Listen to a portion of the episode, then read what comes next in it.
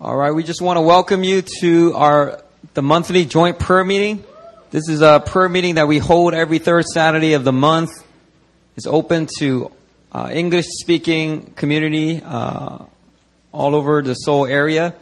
Uh, it is hosted by the two campuses at New Philadelphia Church, uh, but is by no means uh, intended only for uh, New Philly. It's for all English ministries. And so we're glad that uh, you guys are here tonight to join us uh, in prayer.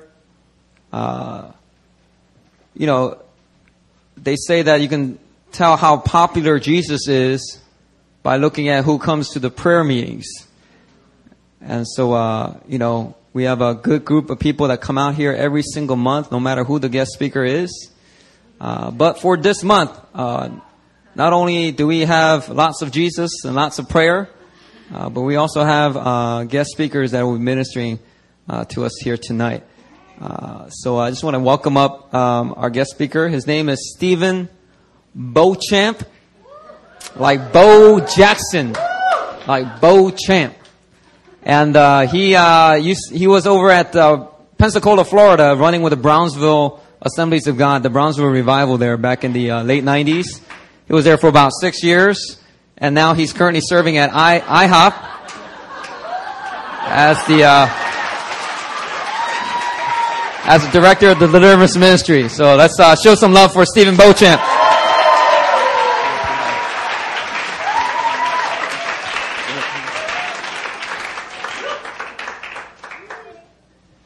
Uh, you guys know Rodney Henderson, right? We just have some uh, materials we want to share with you and talk about uh, some resources that we'd like to get in your hands, uh, if possible, and uh, let Rodney share some about those. the first product I want to sh- share with you, by the way, it's great seeing you guys. And, uh, and we've been having fun the past two two nights, or last night and to, earlier today. And uh, but this is Stephen's class at IHOP U and uh, and it, he has it on the table back here, and it's called Isaiah 61 Anointing. Okay, and uh, and uh, and, man, I feel the anointing right now. What happened, Stephen? and uh, and I, I just want to I want to challenge you to to get this, uh, listen to it in your car, and uh, and uh, just uh, it is good stuff, okay? And, uh, and so I just want to challenge you to grab a hold of this. And Stephen's a great teacher, as you'll find out tonight. Also, I have this, this tape. Uh, it's a CD. It's Calling Forth Burning and Shining Lamps by Mike Bickle. And, uh, and it's just a one CD. Uh, it is incredible. And it's Mike's going through the history of, of prayer, the prayer movement from Count Zinzendorf to the Catholic Church. And I want you to know that there's a history of building the house of prayer for the nations. I mean, did you know back in 300 AD, there was a prayer movement that lasted 300 years? It was in Ireland. And the power of God was unleashed in what they call the Valley of Angels. And also there was in, in France uh, there was incredible prayer movement. Actually, this there was one priest in France that's, that's talked about here. It's called Bernard of Clairvaux, and Bernard literally picked two of the popes for the Catholic Church. And so, grab a hold of this. This is awesome. Who wants this one?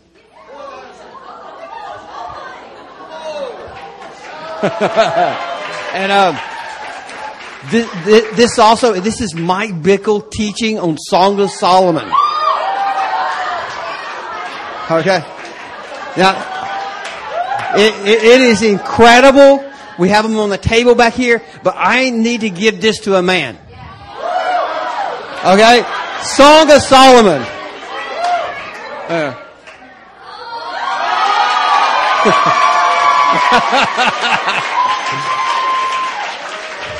One of the things the Lord is doing in this hour is, is turn, is bringing the first commandment back to first place in our lives.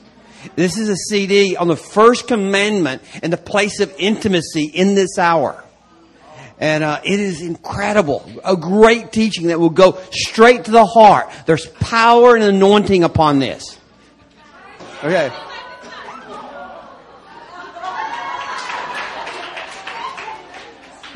This is, this is the seven churches of Revelation. Now listen, this is, this is cool. I've, I've actually taught on the seven churches of, of, of Revelation, but I called it the seven churches of Asia.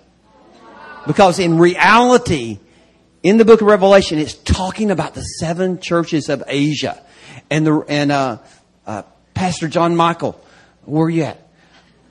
You know, you come here and get this, but let me tell you, but, but, but, but, but, but, what he, what he was talking about and praying about in this hour, he was praying and talking about in this hour what was the, what, what Jesus was saying through John to those churches. He was calling them to a place of repentance. And he's saying in this, in this teaching is, I like this about you.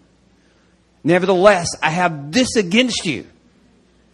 But if you'll repent from where you're, you've fallen, I will restore you and I will give you a reward. This is what the Lord is saying to his churches in this hour. We have many more teaches, teachings back here. Uh, we basically have only English teachings back here. And if you want some Korean teaching, I have some personal Korean teachings that Seth can actually pull out or get to you in the next couple of days. And uh, but I want to pray for Stephen. Pray for the power and the anointing of God would fall upon him. Amen. So just, extend your hand. Uh, listen, I've seen the power of God break in upon Stephen's uh, ministry. Are you ready? Okay. Are you ready, Stephen? Oh, come Lord. Come Lord in power. Come Lord in power. Break in in the name of Jesus. Release an anointing that breaks yokes. Release an Isaiah 61 anointing. Come Lord in power. Let every word that comes out of his mouth go like fire into the midst of this group. And may they be healing, may there be life, may there be joy released in abundance.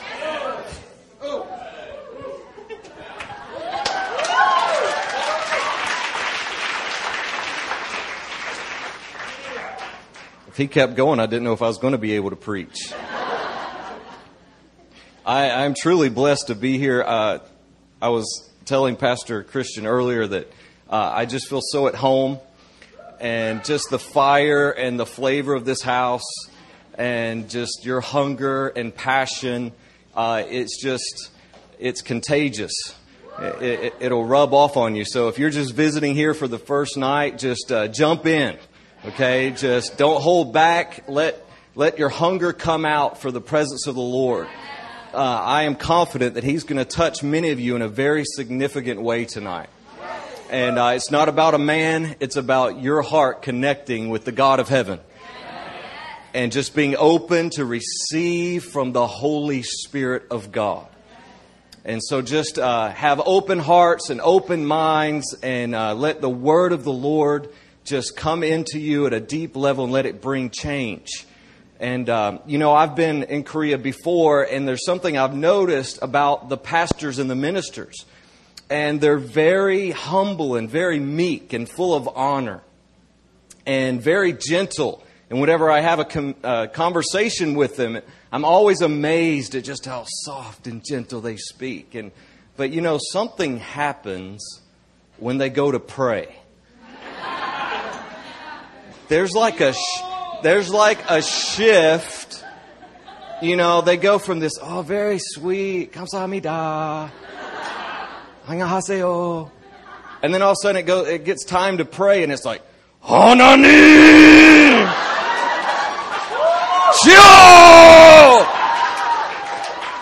I'm like, come on, man. I like it. It's good. It's wonderful. So before I begin, uh, let's just have a time of prayer. Let me pray. Sometimes the Lord will just begin to speak prophetically even before the message. uh, just in a time of prayer. So, so Lord, we just ask right now for you to release the spirit of wisdom and revelation. Uh, Lord, we just ask for new Philadelphia, uh, that you would just open up the heavens over this place. Lord, that you would draw men's hearts unto you. Lord, that this would be a time uh, of revival fire falling for, the, for birthing your purposes in this city. Lord, that there would be a release of unity in the body of Christ, that this would be a beacon and a lighthouse for a places of restoration and places of reconciliation. And uh, we truly do ask for the hearts of the fathers to be turned to the children and the children to the fathers, that the dividing walls would come down. And that through the prophetic utterances of this generation and the people whom God is raising up to be voices in this land, that it would actually be bridge building unto the former generation. Uh, that there would be a, a a connection in the Spirit and a divine convergence of the anointings that are on various houses of this city. So, Lord, we just commission this house today that this would be a, a divine time and a divine season of convergence. Uh, that there would be uh, just a, the release of the promises of heaven and the prophetic utterances that have been spoken for many years before the very house was built that there would be the heritage, the culmination of the heritage and the lineage and the prosperity and the seed beds of prayer and intercession, let it come to fruition in this hour in New Philadelphia. So, Lord, I declare my utter dependence upon you today. Lord, let your word go forth like arrows piercing the heart. I ask for every ear to be opened in the name of Jesus. Lord, we just lay aside every distraction right now. Lord, we just forget about the person to our right and to our left and we put our focus on heaven. And we say, Lord, we're going to receive everything that you want to give us tonight without fear, without worry or anxiety about what tomorrow may bring. So, Lord, we dial in our hearts right now and I ask for the anointing to break the yoke. In Jesus' name. Amen. Well, I want to move quickly because uh, we want to pray for all of you tonight. Uh, we just want to take the time and just spend as much time as we can praying over you and imparting uh, whatever the Holy Spirit would like to impart to you. And uh, so just get ready. Are you hungry? Okay, so just come ready to receive. And, and so many times when I minister uh, and I'm praying for people, a lot of people don't know how to receive. You know, it's like we still are in a place of begging for something from God. You know, you receive from a place of meditation you know, you dial down your emotions and your thoughts and, and you focus on the throne. Sometimes I tell people to focus on Revelation chapter 4 and verse 5, some of those verses where it talks about the shining jasper God and the crystal sea and the golden sea of glass. And, and you would just meditate on the host of angels and the 24 elders and just the entire scene that's given to us in Revelation chapter 4 and 5 just stand there before that throne and say, Here I am, Father. I receive. You know, we shouldn't be communicating in that time because you're just receiving a gift, right? So many people are praying in tongues and begging God to get something. And I'm like, just dial it down and just receive. Like someone's giving you a gift. And so, before my father passed away, he was a Pentecostal minister. And he was in the hospital, and he told me that if I could understand the parable of the sower and the seed, then I would understand and comprehend all mysteries. And so I went and I studied the scriptures and I turned to Mark chapter 4. And that's where Jesus is telling the parable of the sower and the seed. How many of you have heard it before? Okay, you're very familiar with it. And so as I was studying it, I saw in verse 13 of Mark chapter 4, it says the disciples returned to Jesus after he spoke this parable, and they said, Lord, what does this parable mean? Explain it to us. And the Lord said, Do you not understand this parable? Then how will you understand any of the parables? So even Jesus put, put the emphasis on this parable as being a foundational parable for us to be able to understand the words and, and the revelations that Jesus wants to give us. And so the parable is this, right? It's the, the word is being sown into the hearts when you sit under the word of the Lord, right? And there's many types of conditions of the heart uh, in order for you to receive and cultivate that seed. And I find it interesting that the very first parable that Jesus taught his disciples was on spiritual warfare. The dynamics of once you sit under the Word of God, the minute you leave, it says Satan will immediately come and try to steal that seed. And what I've seen today is so many people run to and fro to different churches and different conferences, and they hear the Word over and over again, but their hearts have not taken that word and cultivated it through meditation and through prayer and through applying it in their lives. And what they come away with is just more intellectual knowledge.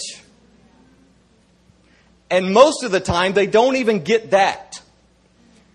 Because they think once they've heard it, they've got it, and then they move on to the next greatest message. And so Jesus said it's like the word being sown, and, and the enemy's going to try to steal that seed. And if he can't steal it immediately, then it says there will be persecution and affliction. That it falls by the roadside.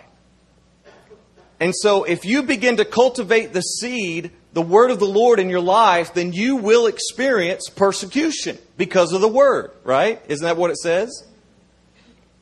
And so many times, believers, they start to apply the word in their life and they start getting radical and they start getting on fire for God, and all of a sudden, friends and family start to reject them. You know, there's people who don't understand them and they say, You don't have to live that way. You don't have to live that radical. You know, you can just be a quiet, calm believer in Jesus. You know, what's up with all that fasting and praying and screaming and shouting and devoting hours of the day to the Spirit of God and prayer? They don't understand. But it, what you have to understand is it's the enemy trying to put out your fire. And so if the enemy can't do it through that avenue, then the next step is he's going to get you distracted with materialism, the deceitfulness of riches, self preservation. Did you know that self preservation will always block the anointing of God? The entire message and teaching of Jesus on the Sermon on the Mount, when he's preaching the Sermon on the Mount, the most amazing message ever preached. Did you know the most powerful, amazing message ever preached you can read within 10 minutes? Have you ever thought of that? We preach for hours, right?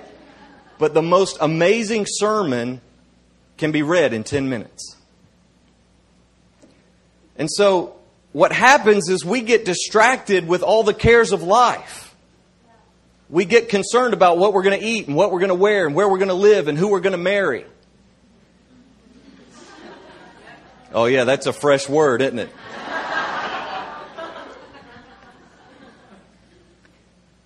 And so Jesus is teaching his disciples on the very beginning that, you know, the word is like a seed being sown. And, and what I've found in deliverance ministry is there's like three rows in the garden.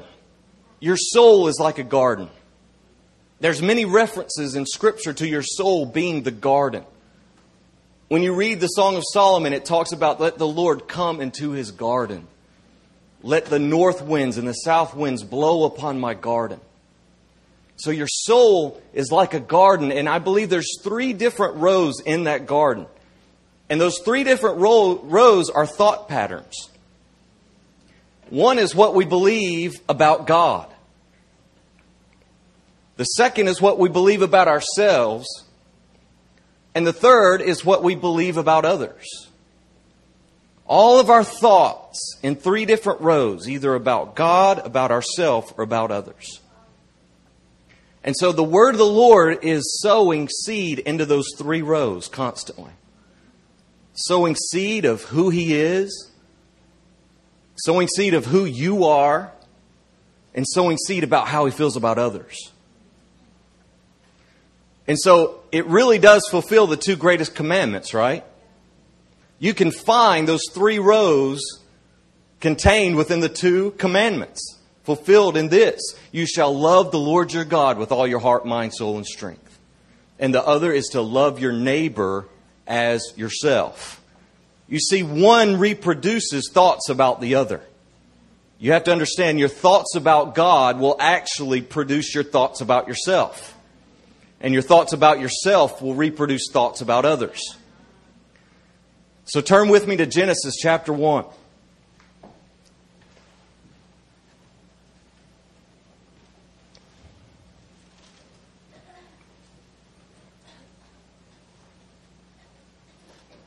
Let's jump over to Genesis chapter 3. I want to I want to say something else here.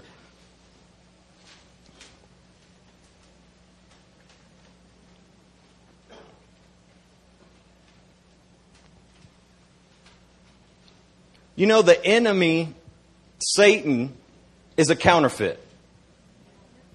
So, in the same way that the Lord uses His Word to sow like seed into your garden, the enemy sows his own seed, doesn't he? And he sows seeds into those three rows. He's constantly sowing seeds of accusation against the knowledge of God. He's constantly sowing seed against your identity. And he's constantly sowing seed of accusation against others, right? He's the accuser of the brethren. And we see this from the very beginning, and we look in Genesis chapter 3, verse 1. It says, Now the serpent was more crafty than any beast of the field, which the Lord God has made. And he said to the woman, Indeed, has God said, You shall not eat from any tree of the garden? There's the seed. The enemy is getting the woman to question what God has said. And in verse 2, the woman said to the serpent, From the fruit of the trees of the garden we may eat, but from the fruit of the tree which is in the middle of the garden, God has said, You shall not eat from it or touch it, or you will die. And the serpent said to the woman, you surely will not die. There it is again. The enemy sowing the seed of questioning the truth of God. And in verse 5 it says, For God knows that in the day that you eat from it, your eyes will be open and you will be like God, knowing good and evil. He is trying to get the woman to question God's goodness. From the very beginning, it is the plan of Satan to get you to question God's goodness. And I want to ask you today what do you believe about God? When you lay your head down at night and it's just you laying there, what are your thoughts toward God?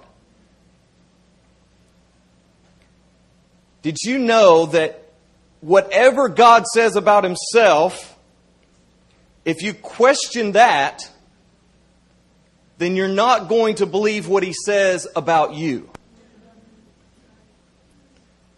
So if you have issues or thought patterns that are not in line with the truth of who God is, then when he says something about you, you will not receive it. Now, you may get the information, but I'm talking about cultivating the reality in your life. For instance, there's three eternal identities of a believer. Can anybody name them? Come on, guys. Don't be scared. Three eternal identities. When you get born again, you automatically become these three things. You guys born again? Then you should know what they are. I've heard two. There's one more. Very few people know the third one. And this is who you are. How long have you been a Christian? You don't know who you are. Okay, you're son and daughter, right? You're sons of God. You're the bride of Christ. And the third one, you are priests.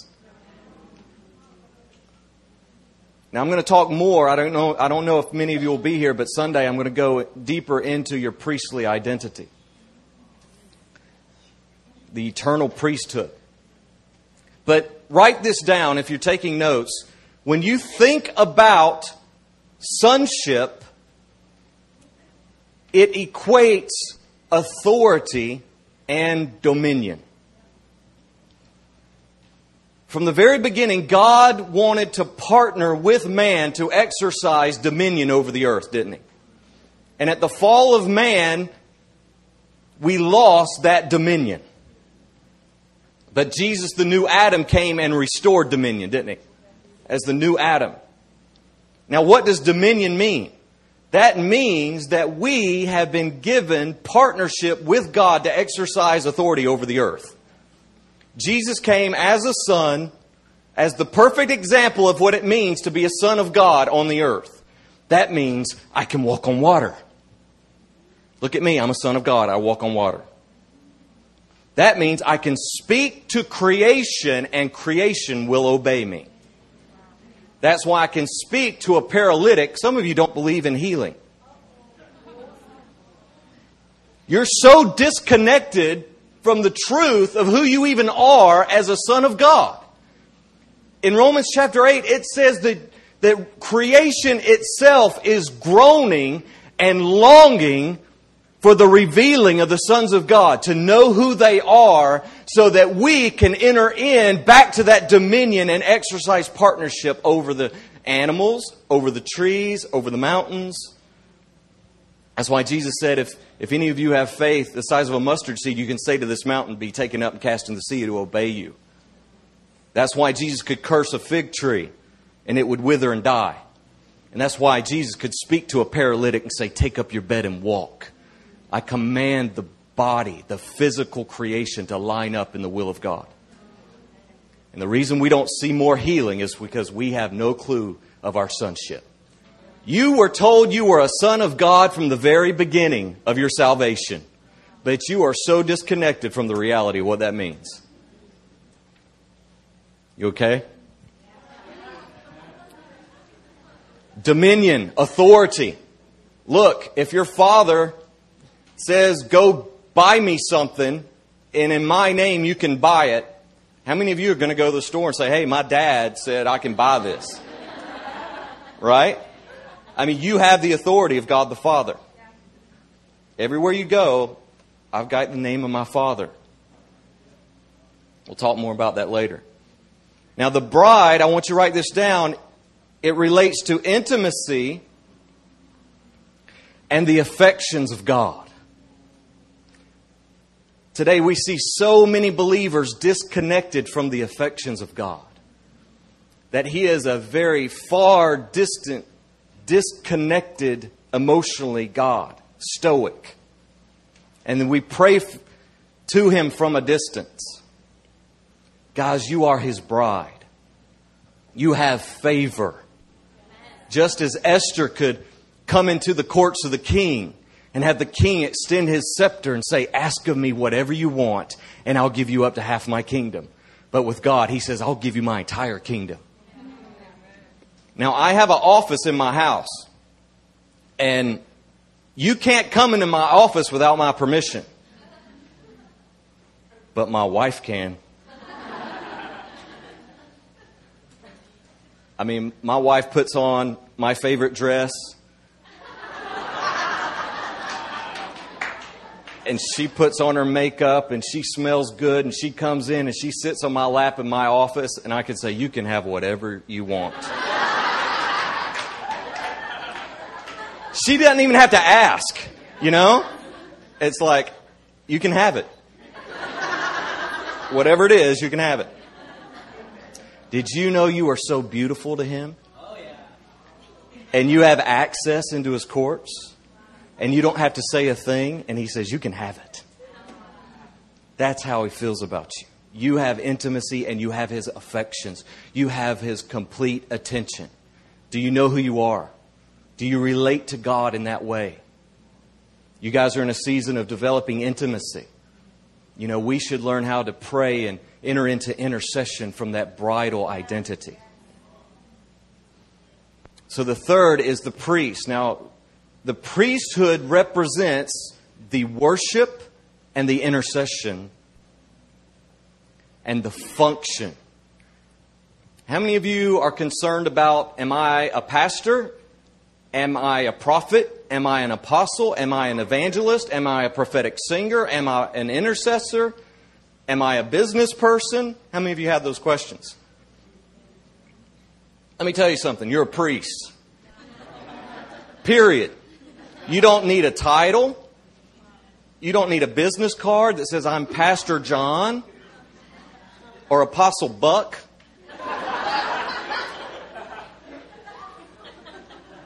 Your function right now is that you have ability to come into the presence of God. You have access into heavenly realms. And from that place, you worship and you intercede. You go into the presence of God and you declare your, the heart of man to, back to God, and then you hear from God and go out to the people and declare the heart of God to the people. That's your function. Okay? You don't need to understand anything else because you can operate in your priestly function anywhere at any time. So don't get caught up in the labels of religion and the structures of religion that try to define you and put a label on you so that you jockey for position in order for you to feel like you've accomplished something. You're already there. You're already there. You know, you're just looking for the acceptance of man. You already have the acceptance of God.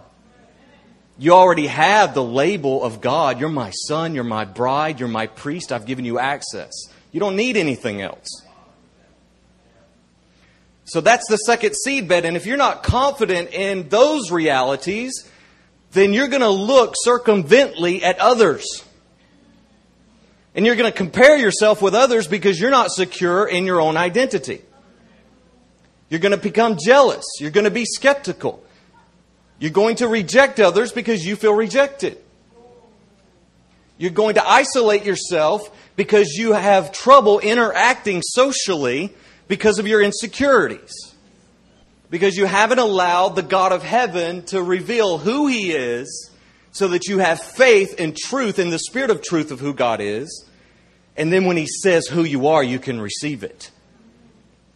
But instead, we live our lives disconnected from that reality with anger and with hurts and with pains because all our examples leading up to our salvation have been nothing but painful.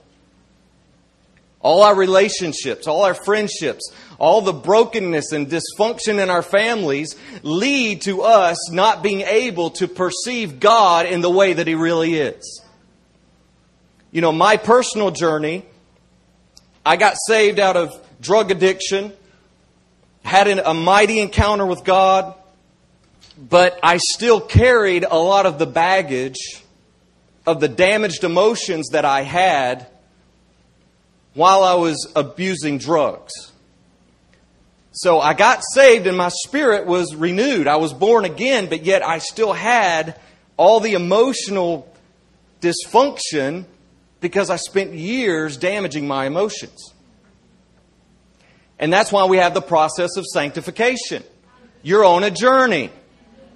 And let me tell you something. When you see someone else who's getting touched by the presence of God, or you see someone else who's uh, being blessed or in a season of prosperity or manifestation, you need to understand that you're called to discern times and seasons.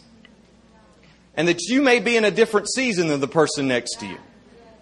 And God may be dealing with certain things in you that they're not dealing with with Him. Look, when I got saved, I was so on fire. I was telling everybody about Jesus. I didn't care. I was going into homosexual bars. I, no, I was going into clubs in the largest city on, on Christmas Eve when the witches and warlocks were there. and I was pouring anointing oil all over myself and walking into the bar. I'm serious. Witches and warlocks cursing me, and I was like, yeah, bring it on. And that's just the way I thought. That's the way I still think. And so I was so radical and I had so much zeal, but you know, I went through Bible college and I, I, was so on fire and I thought I got everything dealt with. You know, I went to all the inner healing seminars and I went to all the deliverance seminars and then I got married. You know, I thought I was God's man of power for the hour. Man, I'm squeaky clean. And then boom, a whole nother layer, layer of my issues came up because I had never allowed anyone that close to me. And so whenever, God is always at work in us on different times and different levels, right? So don't compare yourself to someone else who may be in that radical, joyful season of salvation or fire manifestation. You may be in a season where it stinks, man. It's like, I, I feel depressed, I feel angry, I feel, you know, and God is dealing with those issues in your life. So don't get caught up in comparing yourself. Is that okay?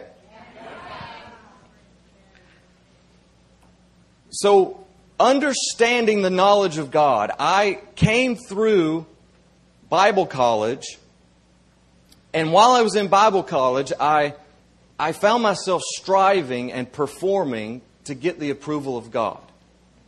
It's like the only way I felt confident in God is if I had done everything in my spiritual disciplines, and, and then I was good enough for Him to use me. And so I went through years of just striving in my flesh, making sure I didn't see anything or didn't do anything that grieved the Holy Spirit and would in any way separate me from His presence. But what I learned is that the Holy Spirit isn't some weak little dove you know, when you grieve him, he just, bye, and then just flies away. He can handle some stuff. I mean, the Holy Spirit sees all the wickedness in the world at, at all times. I mean, he's not weak. He's an all consuming fire. And he, he can put up with your failures. Okay? So just understand that his commitment to you is so much greater than you can ever commit to him. You know, and so many people are being defined and allowing their culture to define them rather than allowing God and his word to define them. And we need to allow the culture of heaven to dictate how we live our lives. And even in the face of good tradition, if it contradicts the will of God, or the calling of God on a person's life, then we must come out from among it and be separate. And I know in this culture, there, there are things within a family structure that puts a lot of pressure on children to perform well. And that translates over to our Christian walk.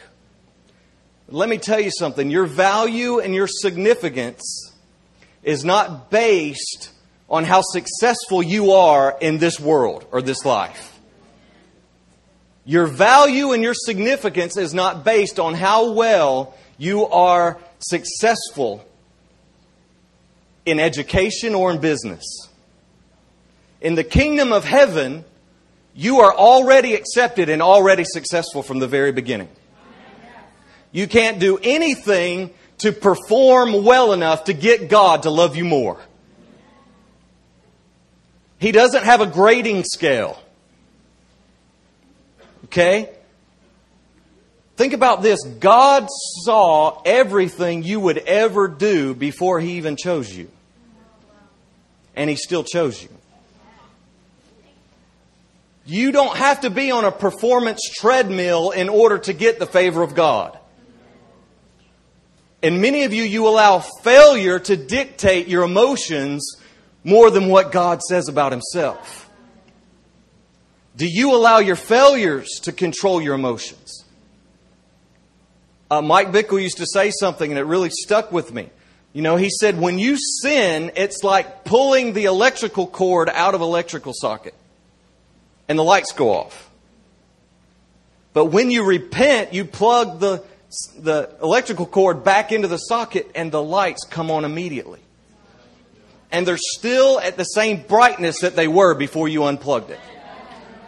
It doesn't take a week. It doesn't take a month. You don't have to fast three days because of your failure. You don't have to pray an extra 10 hours in order to get God's love back upon your life. I used to put myself on probation, and some of you put yourself on probation. When you fail, you feel like you have to work through it because that's what you were taught in your family. And some of you, you put yourself on probation. It's something God has not told you to do. He's standing there saying, No, no, I love you. I'm ready to embrace you. It's okay. You're working through things. I knew you would do those things. And the way I feel about you has not changed. Do you believe that?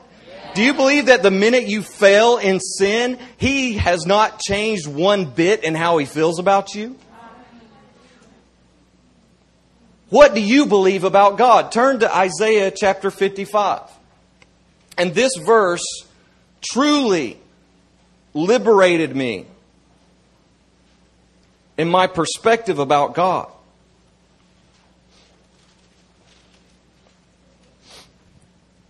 You know, most people, they perceive God as either mostly angry or mostly disappointed.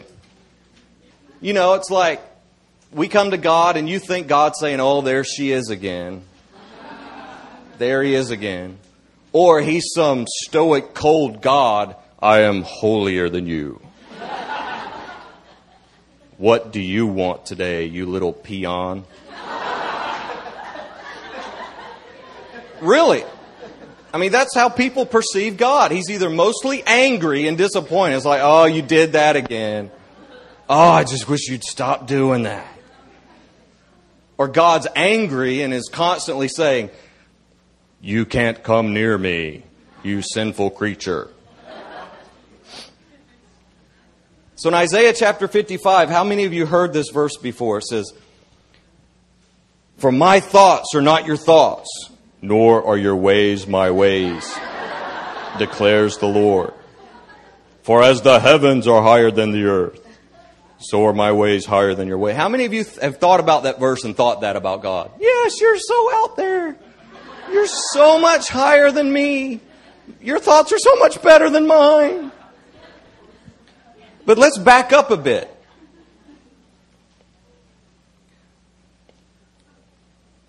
Let's start in verse 6. It says, Seek the Lord while he may be found. Call upon him while he is what? Near. Let the wicked forsake his way and the unrighteous man his thoughts, and let him return to the Lord, and he will what? Have compassion on him. For my thoughts are not your thoughts, neither are your ways my ways. You see, God doesn't hold grudges. What he's talking about is, I'm not mad at you. Turn from your wicked ways, and I will abundantly pardon you. His thoughts, my thoughts aren't like your thoughts. I'm not going to reject you. I will embrace you. I will have compassion on you. I want to forgive you. My ways are not like your ways. You get angry and you reject people. That's not the way I am. I don't see things the way you see them. He is a God who is near, not far off, and He is ready to abundantly pardon those who are in sin. If the wicked man will forsake his way and the unrighteous man his thoughts, He will have compassion on you and He will abundantly pardon you. Turn with me to the book of Micah.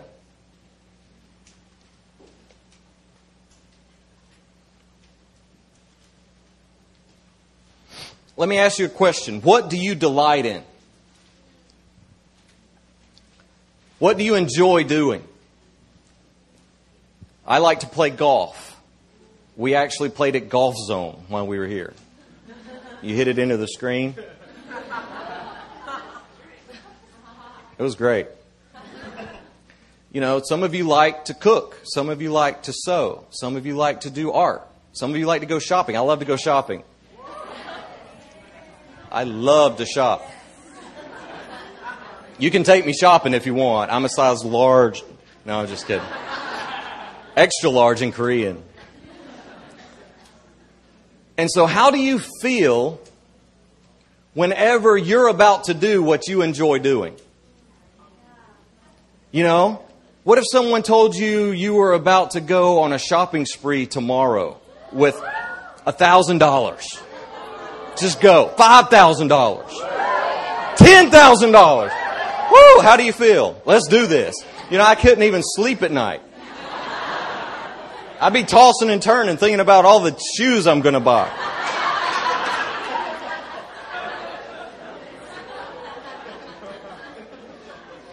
You know, I always tell this story, and it is pride, I admit it. I got to play golf with KJ Choi last year.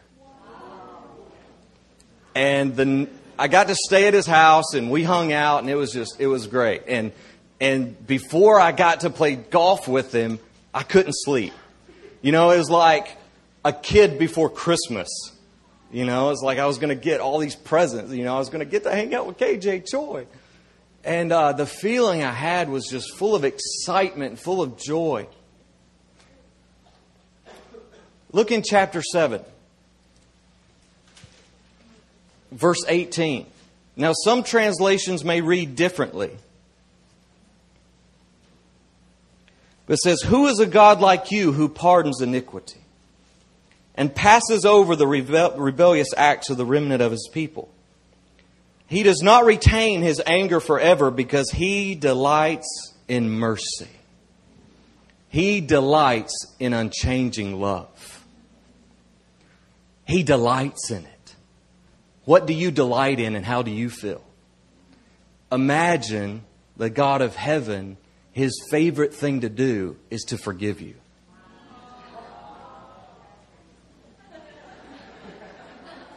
Oh, here she comes again.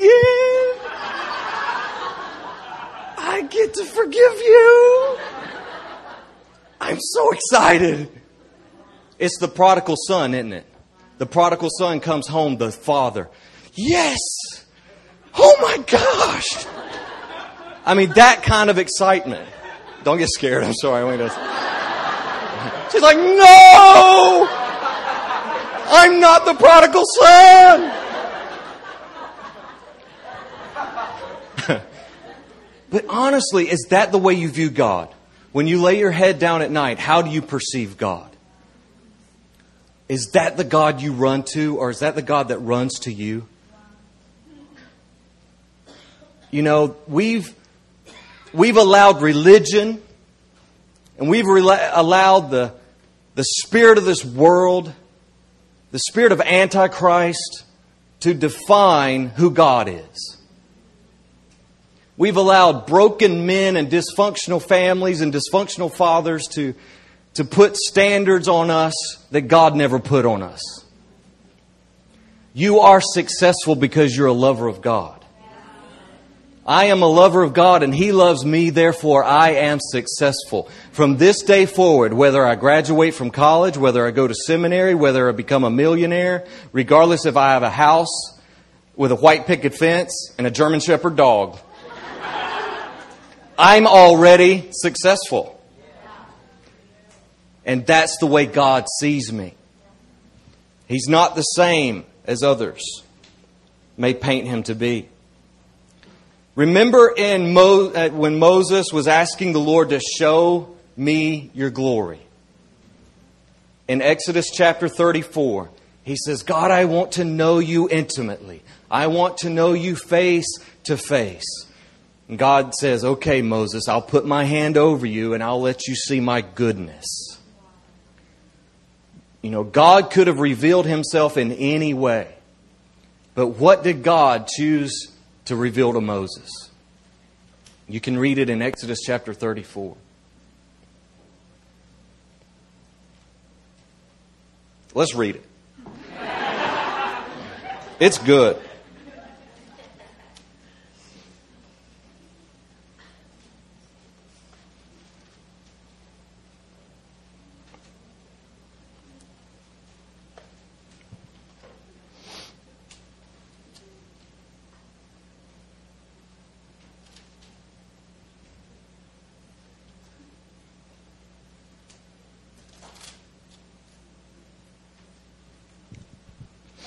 Verse 6, 34, verse 6, it says, Then the Lord passed by in front of him and proclaimed, The Lord, the God, compassionate and gracious, slow to anger and abounding in loving kindness and truth, who keeps loving kindness for thousands. Now, he could have revealed himself in so many other ways.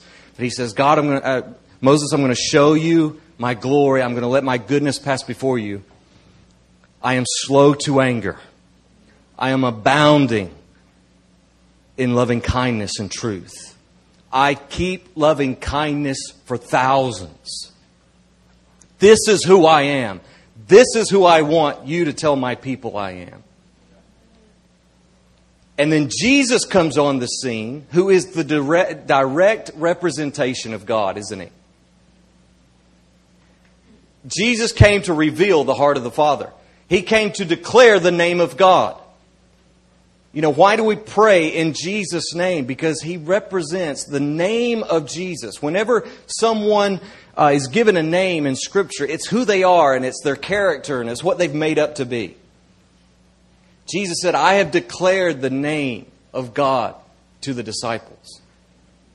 Jesus is saying, I have declared the character of God to the people. Jesus revealed the heart of the Father. He revealed what it meant to, to be a son of God and to have the affections of God. See, the children of Israel did not have a proper view of God. They did not have the knowledge of God.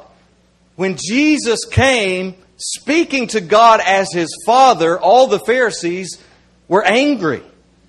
How dare you say you have that close of a relationship with God? And there are going to be people who may get angry at you when you go deep in intimacy. And you start relating to Jesus as a bridegroom. Oh, he's my lover. And people are going to get angry. The religious will get angry. Because they don't have a view of God, of being that intimate, of being that close, and, and being someone who can you can trust with all the thoughts and intentions of your life. Turn to John chapter 17.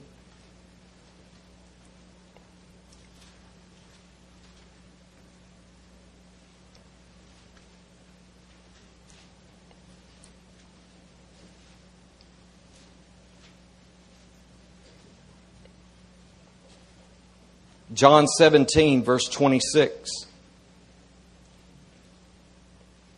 Jesus said, I have made your name known to them, and I will make it known, so that the love with which you loved me may be in them and I in them. Could there be a more profound statement in Scripture? The love that the Father has for Jesus Jesus has prayed that the knowledge of that love would be in you. Not only that, Jesus comes into you. God Himself, His Spirit, comes into you. And through that, we tap into the very emotions of God and how He feels about us. And as we allow God's affections and emotions to heal our hearts, then the seeds and the truth of who we are get cultivated. We begin to believe what God says about us. Not just in head knowledge, but the reality. It begins to move the way we live. That is a good litmus test of whether or not you have the truth in you. Has it changed the way you live your life? Do you still live disconnected from God as if He is punishing you? Or if you're on probation? Or if your failures control your life? Or if you allow the forgiveness and the perspective of a forgiving God, a compassionate God, a loving God to move you into the place of prayer, into a place of obedience? Is your obedience based on fear? Or is your obedience placed in love? Do you obey God because you fear Him? Or do you obey God because He loves you and you love Him? Fear based obedience will always get in the way of, of you being in touch with the emotions of God.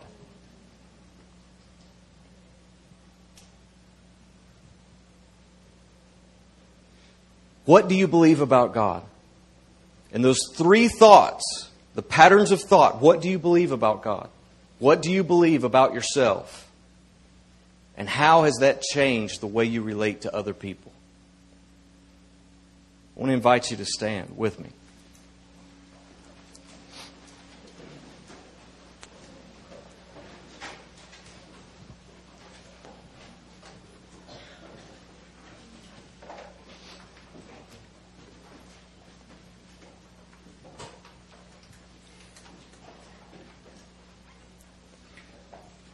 We talked about how the enemy sows his own seeds.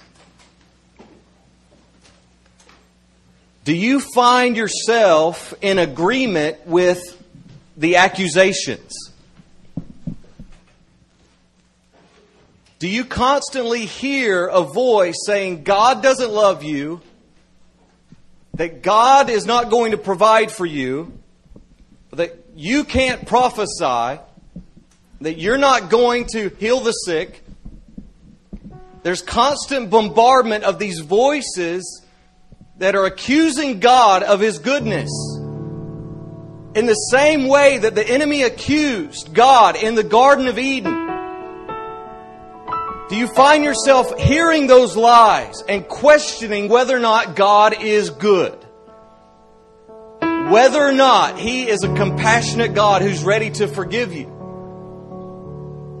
Or what about your thoughts about yourself? Are you in agreement with the thoughts that the enemy has sown saying that you're ugly, you're no good, you're a failure, you're never going to succeed, you're never going to measure up. And that's the all the time that's all you hear is that you haven't been good enough, that you're not good enough. You haven't done well enough. Guys, that is the voice of the enemy. That is the voice of the accuser. That is not the voice of God. And regardless of how much you have heard it throughout your life, and you're just tired of having to perform for somebody, you're tired of having to prove yourself to your family and to your friends and to God. Guys, it's time to deal with it. It's time to put those lies under your feet and let the Spirit of God wash over you with the truth of His love, with the truth of His affections. I believe the Lord wants to break off that shame. He wants to break off that fear of failure. That you would live in confidence. That you would walk in the authority of a son and daughter of God. And you would not allow the culture of this world in Korea to dictate whether or not you are successful. Guys, this is a big thing. I'm not talking about some small demons. I'm talking about principalities that have been set up by the evil one to try to keep you from walking in the truth of your identity. This is something that needs to be waged war against in your personal life and you take those thoughts captive. What does it say in 2 Corinthians chapter 10 verse 5? We are taking every thought captive to the obedience of Christ and we are pulling down every accusation, every speculation that exalts itself against what? Against what? The knowledge of God. Who He is. How He feels about me.